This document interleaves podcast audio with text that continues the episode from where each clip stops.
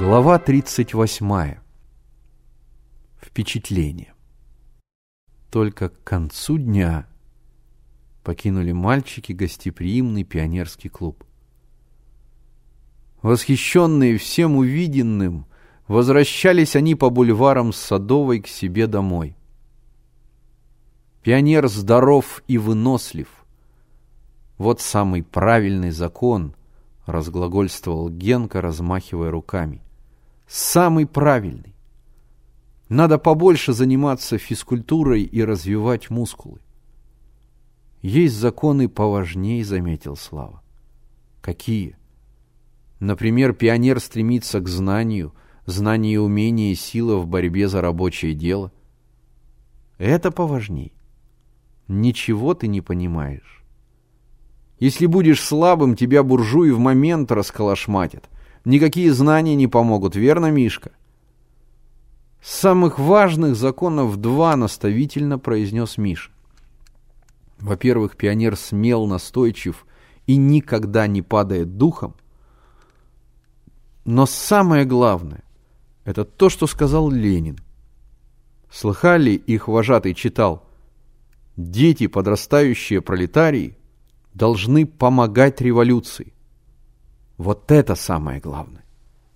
«А вы заметили, как о них сторож в типографии говорил?» – сказал Слава. «С уважением». «Еще бы», — сказал Миша. «Их весь район знает, а уж в своей типографии подавно». «Только почему у них нет никакого оружия?» — недоумевал Генка. «Хотя бы винтовочка какая-нибудь для порядка». «Мы как отряд организуем», — сказал Миша. «Так звенья будем по-другому называть». «Зачем все эти звери?» «Лучше какое-нибудь революционное название» например, имени Карла Липнехта или Спартака. А слышали, вожатый сказал, к Международному юношескому дню передадим лучших пионеров комсомол. Видали? Этот белобрысый будет комсомольцем, а мы еще даже не пионеры. Этому белобрысому нужно наложить как следует, проворчал Генка. За что? возразил Миша. Они защищали свое знамя. Ведь они не знали, кто мы такие. «Надо пойти на госзнак», — сказал Слава. «Может быть, нас примут в пионеры». «Зачем нам куда-то ходить?» — возразил Миша. «Ведь у нас есть своя фабрика. Их вожатый сказал, отряды будут созданы при всех фабриках и заводах». Мальчики подошли к своему дому. В воротах они услышали шум и крики, доносившиеся с заднего двора. Они побежали туда и увидели толпу ребят — окруживших беспризорника Коровина. Он стоял, прижавший спиной к стене, как затравленный волчонок.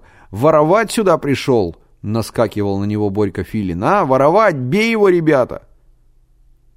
Миша растолкал ребят и стал рядом с беспризорником. «Вы чего к нему пристали?»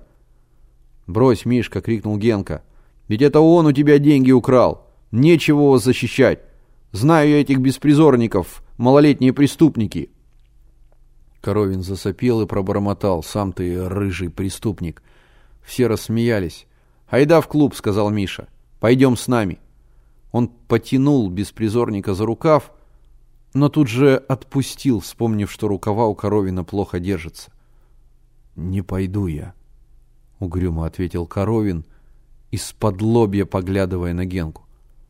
«Не ходи с ними, пацан!» — вязался вдруг Борька. Давай лучше в расшибалочку постукаем. Пойдем. Миша обнял Коровина за плечи. Не бузи, пойдем.